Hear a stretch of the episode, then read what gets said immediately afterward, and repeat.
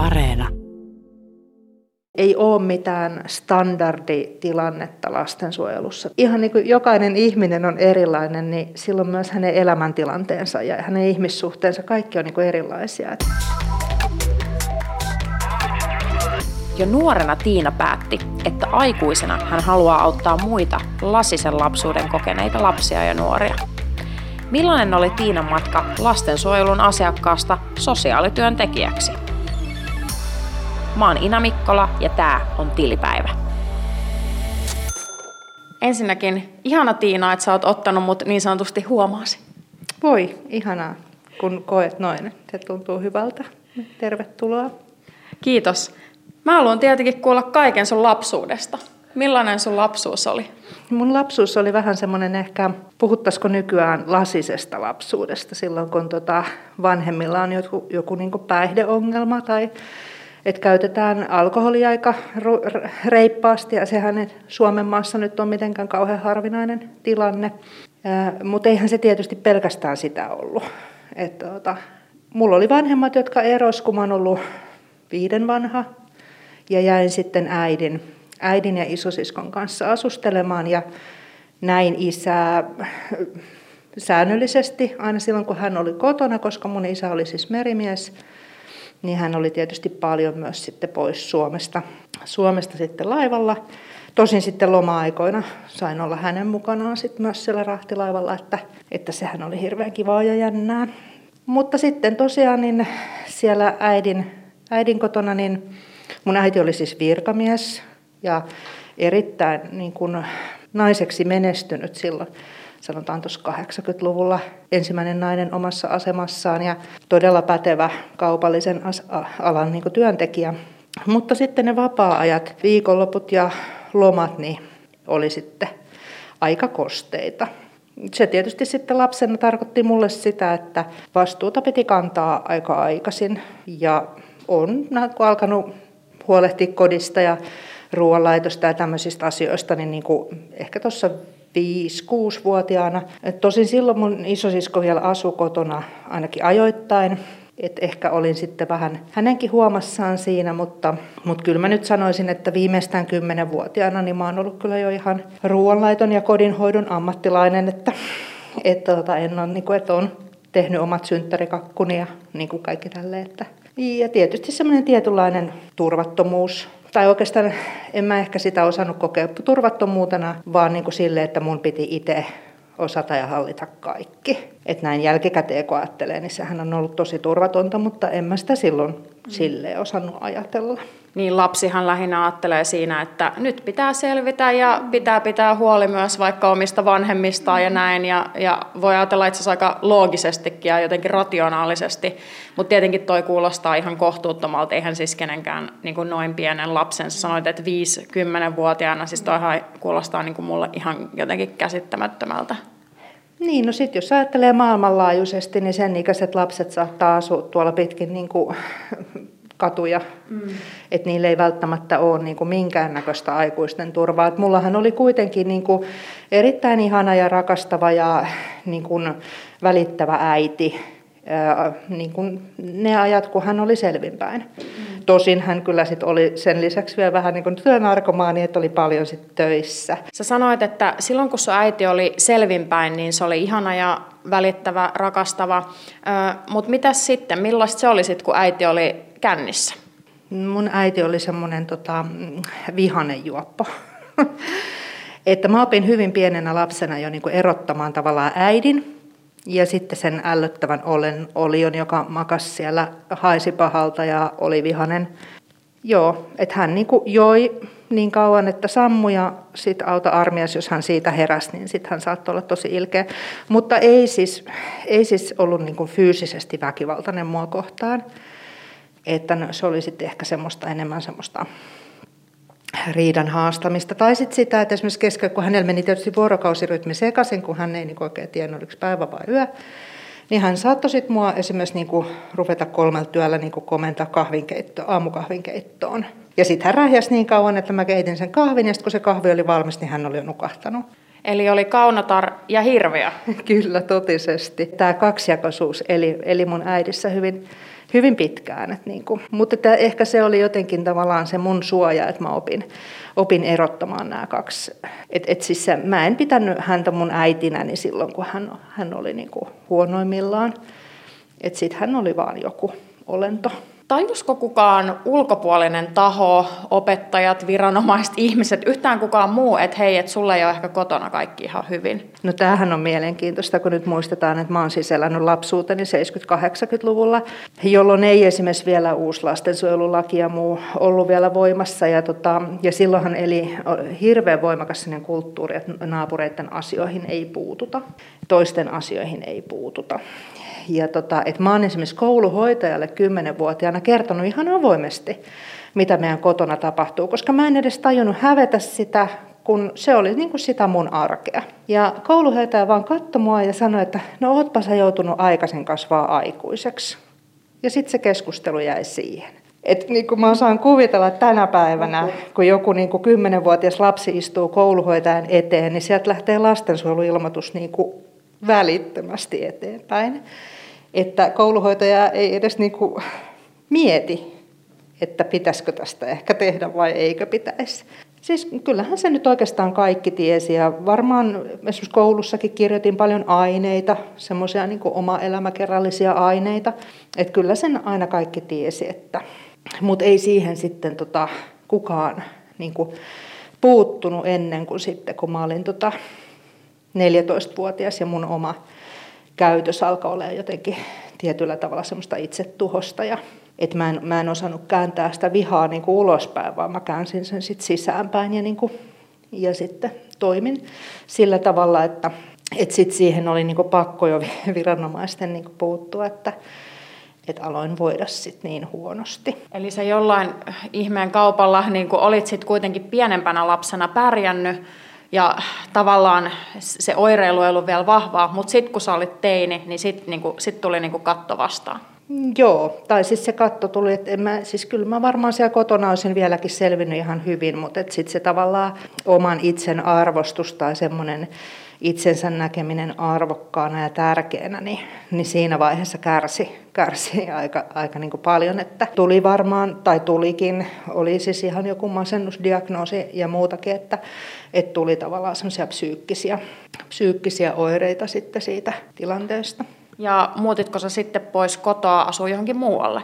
No siinä kävi, siinä kävi sitten oikeastaan sellainen pieni keikaus, että mulle annettiin yhden hoitotahon niin kun toimesta sitten annettiin mahdollisuus, että mä saan itse valita, mihin mä menen asumaan, kunhan mä en mene äidin niin kuin takaisin äidin luokse. Ja sitten tota, mä niin kuin tajusin, että se, että mä olisin mennyt niin kuin tavallaan isälle, no se ei ehkä olisi ollut muutenkaan mahdollista, mutta, mutta se olisi ollut niin kova isku jotenkin meidän äidille, mm. että sitten mä päätin niin kuin valita tämmöisen neutraalin vaihtoehdon ja valita sitten lastenkodin.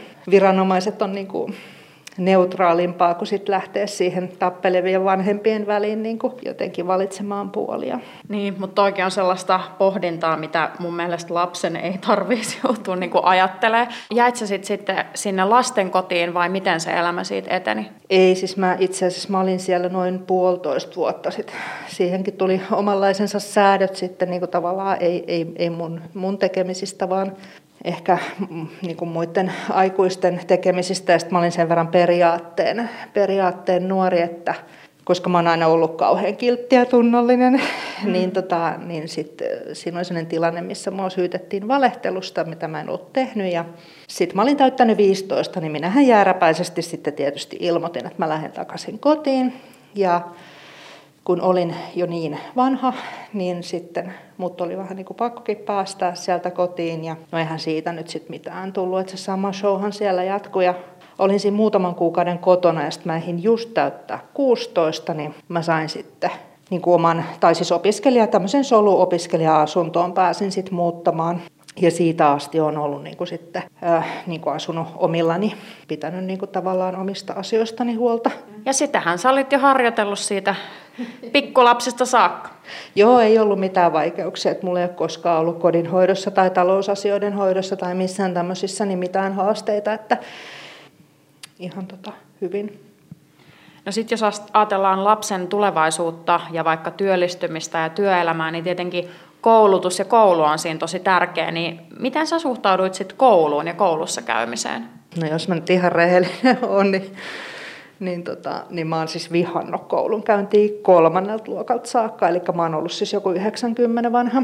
Mutta sitten mä oon ihan pienestä lapsesta saakka unelmoinut ensin siis se oli, se, se oli lääkäri, lastenlääkärin ammatti oli se mun unelma. Ja ilmeisesti joku on sitten sanonut mulle, että sun pitää mennä yliopistoon, jos susta tulee lääkäri. Mm-hmm. Niin sitten se yliopisto jäi mulle jotenkin mieleen lapsena, että, että mä haluan yliopistoon. Ja mä oon tosiaan siitä kolmasluokkalaisesta lähtien niin laskenut siis joka kevät juhla että kuinka monta vuotta mulla on vielä jäljellä, että mä pääsen yliopistoon. Siis mä en niin kyseenalaista, wow. joo, mä en kyseenalaistanut sitä ollenkaan, ettenkö mä menis yliopistoon. Joo. Ja mä muistan joskus lukion luokkatoverit vielä laski leikkiä, että mun siis tuossa muistokirjassa, mikä tämä nyt on, mikä sieltä Abe. Abeille tuli, niin siellä niin kuin lukeva Tiina menee lääkikseen. Et se oli niin. Niin kuin vaan semmoinen, että okei, että, että näin tässä vaan niin kuin käy. Ja näin, näin mun perhekin sit niin kuin aika pitkälle ajatteli, että musta niin kuin vaan tulee lääkäri.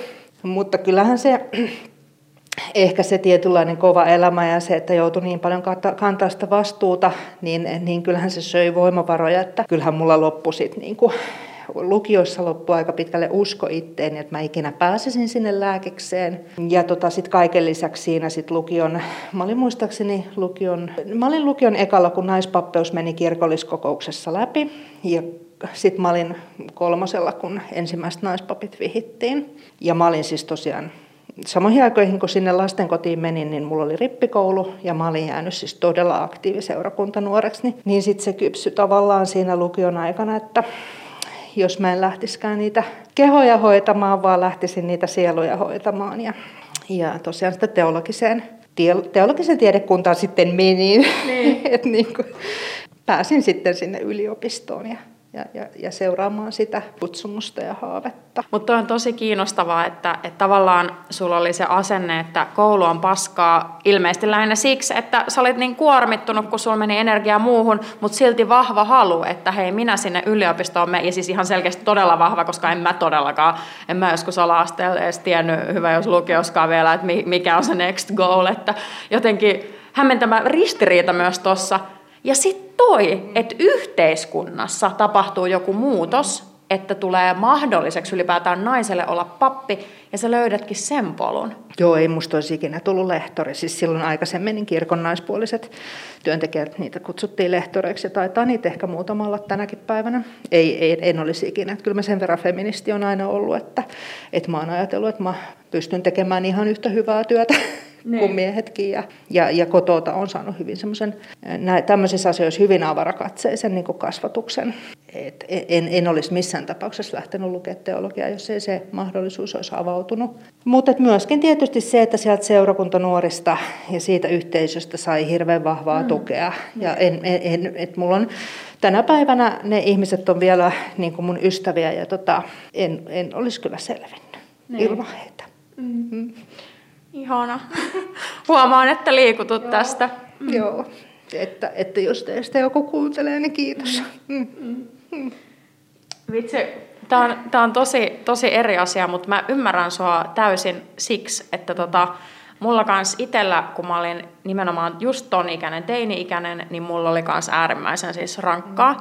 Ja tota, mulla oli nuorisoasian keskuksen kautta tämmöinen harrastus kuin nuorten äänitoimitus.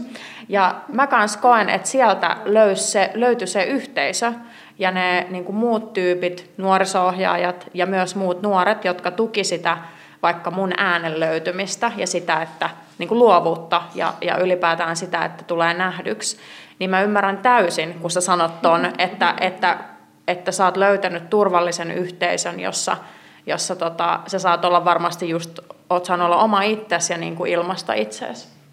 Joo, ja sitten sai niitä aikuisia, niin kuin niitä turvallisia aikuisia. Ja siis munhan täytyy nyt, se lastenkoti, missä mä olin, niin sehän oli hirveän hyvä paikka. Ja, ja esimerkiksi mun oma täti täyttää tänä vuonna 90 vuotta ja me vieläkin pidetään yhteyttä, että hän on niin kuin ollut mulle semmoinen myöskin erittäin turvallinen aikuinen ja niin kuin tota, voi sanoa oikeastaan, että toinen äiti. Että mä niin kuin ajattelen, että sitä mun selviytymistä on tukenut niin kuin nimenomaan se, että aina siinä matkan varrella on tullut niin semmoisia sydämellisiä viisaita aikuisia, Kyllä. jotka on niin kuin halunnut niin kuin vilpittömästi olla siinä tukena. Ja tota, eihän ne ole kaikkein ollenkaan sitä elämän kipua ja kamppailua pystynyt niin kuin poistamaan, mm. Mutta ne on, niin kuin auttamaan, ne on tehnyt siitä elämästä kuitenkin siedettävää ja, ja siitä kamppailusta niin kuin siedettävää. Että totisesti tietysti itsekin toivon, että, että pystyn sellainen aikuinen olemaan itse. Niin, niin, kuin niin omalle lapselle niin kuin, kuin, niin kuin muillekin Muillekin. lapsille mm. ja nuorille, että, että, että et joten, jotenkin mä niin ajattelen, että et, et se hyvä, mitä me saadaan toisilta, niin että se voisi niin kertautua ja niin taas mennä sit eteenpäin niin muille, muille ihmisille, joilla on, tai lapsille ja nuorille, joilla on vaikeaa. Että, mm. Ja se on, se on kyllä iso asia. Mun mielestä oli ihana, kun sä sanoit sen, että, että se lääkärin ammatti kiinnosti ja se fyysinen puoli, se hoitaminen, ja sitten se just tajusit, että se on se henkinen puoli, mitä voi pappeuden kautta hoitaa ja, ja selkeästi sitähän siinä juurikin tehdään.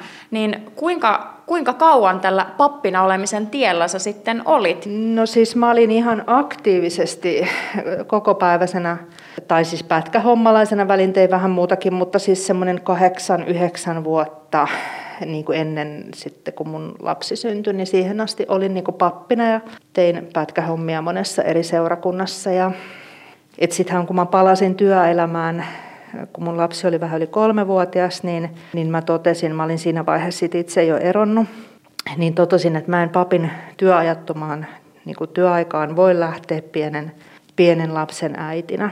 Että nostan hattua kaikille, jotka sen kykenee tekemään, mutta että mä, mä jotenkin en halunnut edes lähteä valitsemaan niin kuin sitä, että mä joutuisin koko ajan miettimään, että niin kuin jotenkin tavallaan, että miten mä pystyn olemaan riittävästi lapsen kanssa ja mistä mä saan lapsenhoitajia sitten, kun on ilta- ja viikonlopputöitä ja muuta. Niin, niin mä menin sitten niin kuin tekemään lasten kanssa sitten töitä.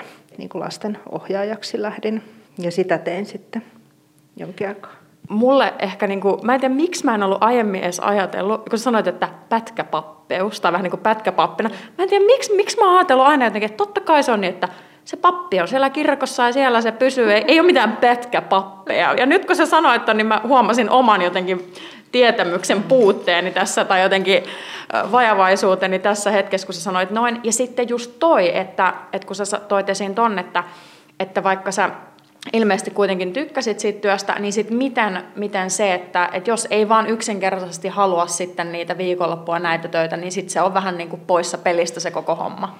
Niin ja eikä se ollut ehkä sitä, että mä en olisi halunnut viikonlopputöitä, vaan mm. mä en halunnut 16-tuntisia työpäiviä Aivan. silloin, kun mulla on pieni lapsi. Että, niin.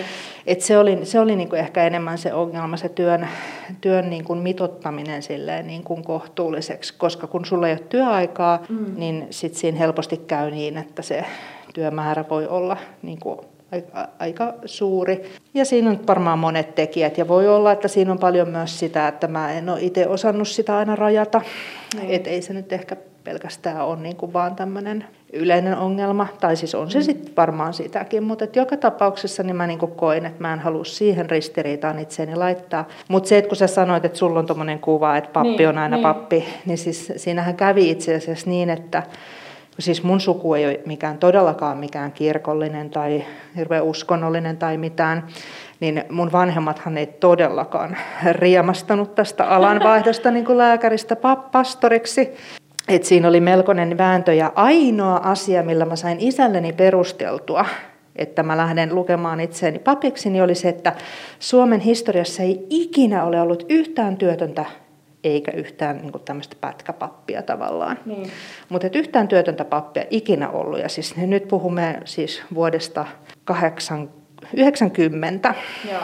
Ja tota, no niinhän siinä sitten kävi, että kun mä sinne teologiseen pääsin ja alkoi opinnot olla loppusuoralla, niin rysähti lama. lama ja tota, kirkko irtisanoi ensimmäiset niin kuin papit ja siis paljon muitakin työntekijöitä. Ja siitä lähtien sitten on ollut enenevässä määrin työttömiä pappeja ja, ja varsinkin siis pääkaupunkiseudulla, niin, niin tota, jos täällä aukeaa vakivirka, niin sinne on noin sata hakijaa. Että, Oho. Että se niin kuin tavallaan, sitten kun lapseni kasvoi ja yritin tavallaan ensin, niin kuin, että palaisin, niin, kuin, niin, tota, niin se sitten osoittui aika mahdottomaksi missioksi sitten niin kuin se papiksi palaaminen. Ja se, se on kyllä ollut mun elämän yksi varmaan suurimpia kipuja tai haasteita, että se kutsumus oli niin kova niin. Ja, ja sitten jotenkin, ja semmoinen tavallaan kelpaamattomuuden tai että en ole riittävän hyvä.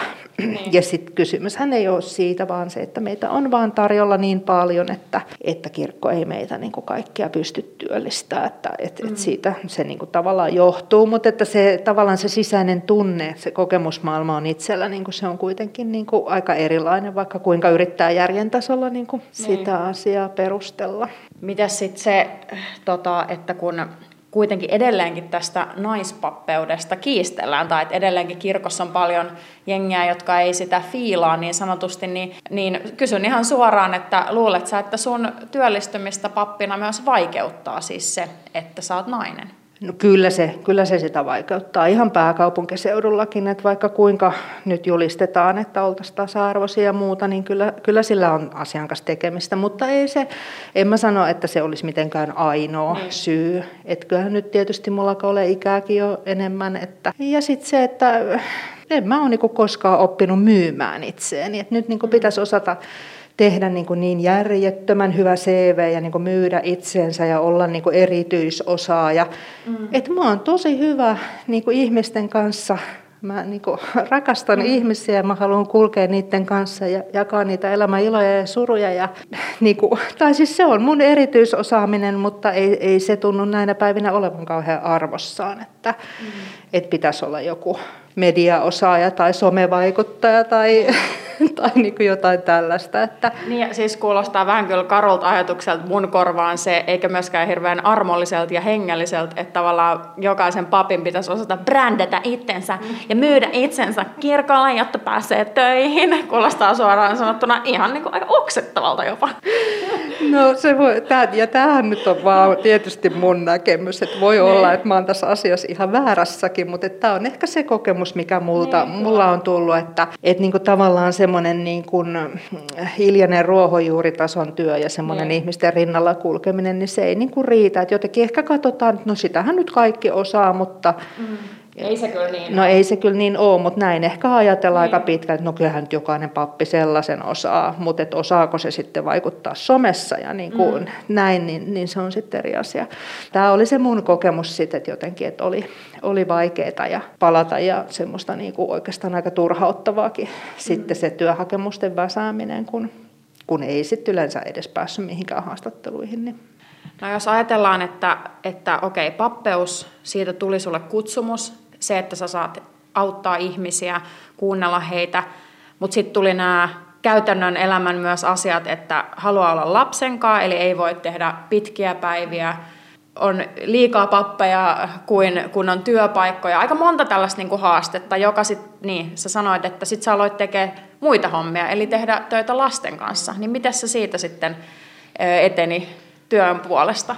No mulla oli kuitenkin koko ajan ihan hirveän vahva niin kuin tarve äh, jotenkin semmoiselle siis äh, niin kuin päästä tekemään töitä niin kuin tietynlaisten elämän haasteiden kanssa, sanotaanko nyt näin. Ja jotenkin mulla oli koko ajan semmoinen olo, että mulla on niin kuin vielä enemmän annettavaa kuin tavallaan se lasten kanssa oleminen, mikä sinänsä oli työnä ihan hirveän ihanaa ja kivaa. Mutta ehkä mä sitten korkeakoulutettuna ihmisenä kuitenkin vähän turhauduin ensinnäkin siihen surkeeseen palkkaan, mm-hmm. jolle ei meinannut yksinhuoltajana tulla mitenkään toimeen ja talousvaikeudet oli niin kuin koko ajan läsnä oleva elementti elämässä. Niin mä niin kuin turhauduin siihen, että mulla on jotenkin niin paljon osaamista ja tietoa ja, ja halua tehdä ihmisten hyväksi töitä ja niin kuin näin. Ja sitten mä niin kuin tavallaan pakerran niiden omien toimeentulo- ja muiden elämänhaasteiden kanssa, jotka syö ihan hirveästi energiaa. Ja sitten mä lopulta jotenkin mulle tuli semmoinen, niin että et, niin et nyt, nyt mun on vaan niin kuin pakko päästä tästä pois. Ja, ja ihan tyhjän päälle tavallaan heittäydyin opintovapaalle niin kuin sille, että no mitäs nyt. Et mä olin yrittänyt avoimessa yliopistossa lukea psykologiaa ja kaiken näköistä niin iltaisin, mutta sitten mä kävin nukkumassa siellä luennoilla, että mä olin niin poikki aina työpäivän mm. jälkeen, että ei jaksanut. Ja, ja sitten mä muistan, mä ensimmäisen kerran mä katsoin, että vitsi, tuossa on sosiaalityön perusopinnot ja niin kuin sille, että mä, eihän mä mitenkään voi, että mä mitenkään voi viittä vuotta, niin kuin, että millä, millä mä niin kuin elätän meidän perheen. Mä mitenkään voi niin kuin lähteä viideksi vuodeksi opiskelemaan. Mutta sitten kuitenkin se palo oli jotenkin niin, ja varsinkin kun aloitti ne opinnot, niin se niin kuin kurssi kurssilta vaan niin kuin se innostus kasvoi ja se niin kuin, niin kuin jotenkin voimistui se näky, että, että ehkä sittenkin niin kuin sosiaalityö, ja siis nimenomaan ajattelin aina, että sosiaalityö, että en ajatellut, Helsingin yliopistossa on sosiaalitieteitä muitakin, niin ei, ei, ei sitten ne muut samalla tavalla, että vaikka onkin ihan mielenkiintoisia, niin samalla tavalla kutsunut kuin se sosiaalityö. Mm, ja sitten siinä kävi niin, että et itse asiassa samaan aikaan, kun mä jäin opintovapaalle, niin, niin mun elämääni tuli niin kuin uusi kumppani.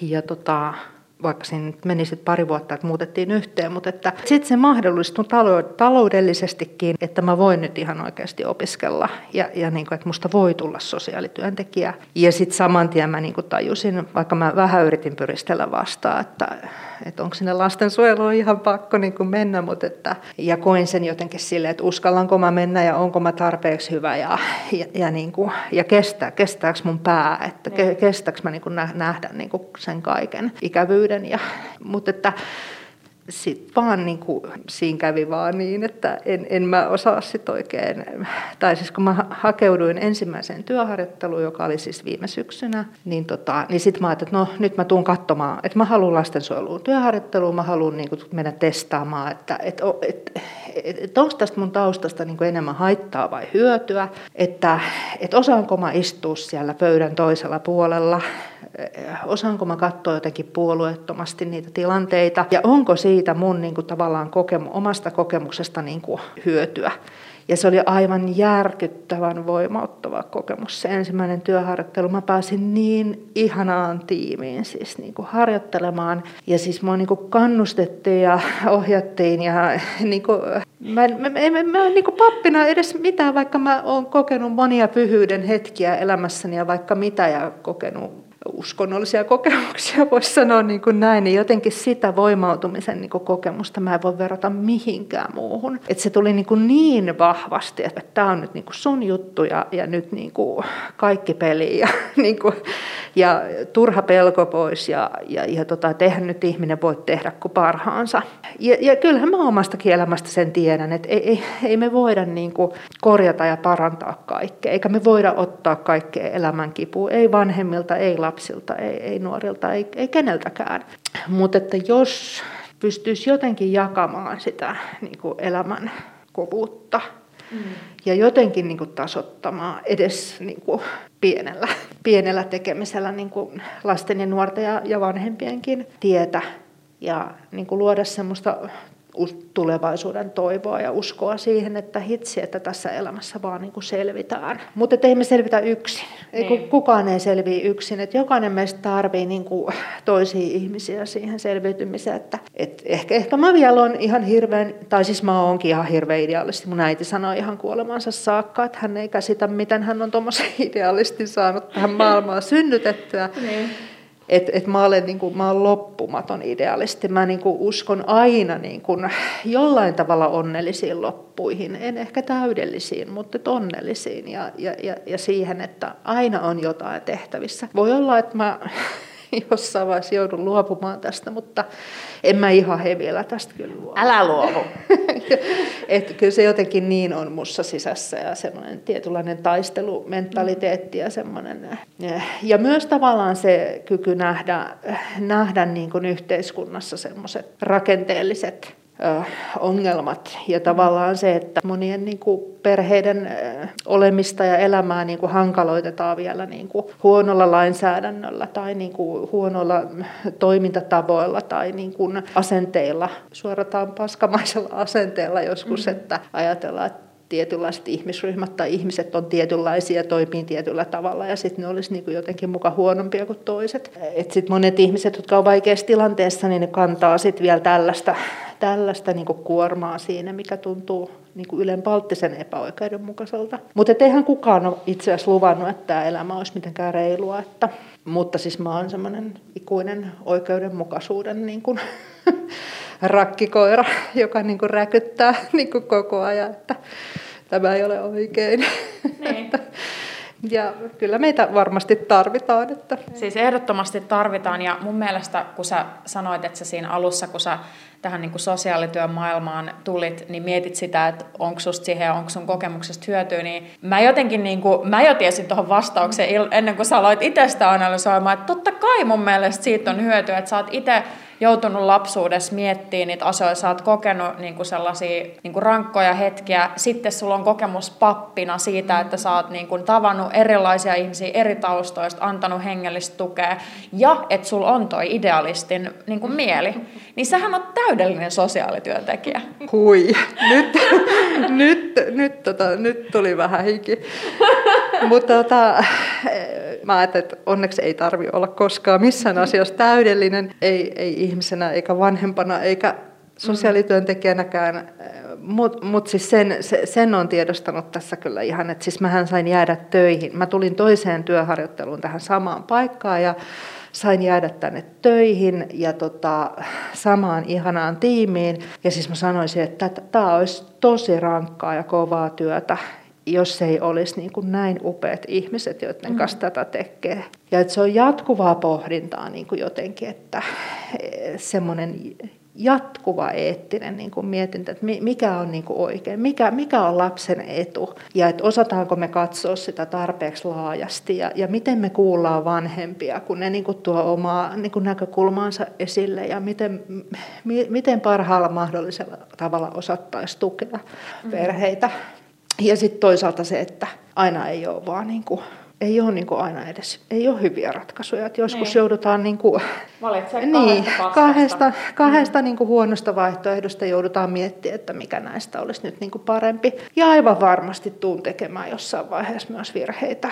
Mm. Mutta toisaalta mä en niin kuin sitäkään niin kuin ehkä pelkää. Siis tässä tiimissä en pelkää, koska tässä on niin, kuin niin, mm. niin jotenkin se yhteinen pohdinta. Siis se, että tässä ei tarvi yksin tehdä niin. sitä pohdintaa. Meillä on ihan älyttömän hyvä esimies ja sitten kaikki kaikki tiimin jäsenet on niin tosi semmoisia sydämellisiä ja ajattelevia ja, ja niin kuin vilpittömästi niin kuin lasten hyvää niin kuin haluavia ihmisiä, jotka myös niin kuin kunnioittaa ja arvostaa vanhempia niin kuin syvästi. Et ei tässä haluta tehdä mitään semmoista vastakkainasettelua, että, että mm. lapset hyvä ja vanhemmat paha tai niin kuin mitään näin, vaan että, että nämä on niin kuin hyvin moninäkökulmaisia ja moniulotteisia. Mä sanon, että ei ole mitään standarditilannetta lastensuojelussa. Ihan niin kuin jokainen ihminen on erilainen, niin silloin myös hänen elämäntilanteensa ja hänen ihmissuhteensa, kaikki on niin kuin erilaisia. Että, että ei voi koskaan lähteä niin kuin tapaamaan ihmisiä jotenkin silleen, että joo, että mä tiedän, niin kuin, mi, mitä, vaan siis, että,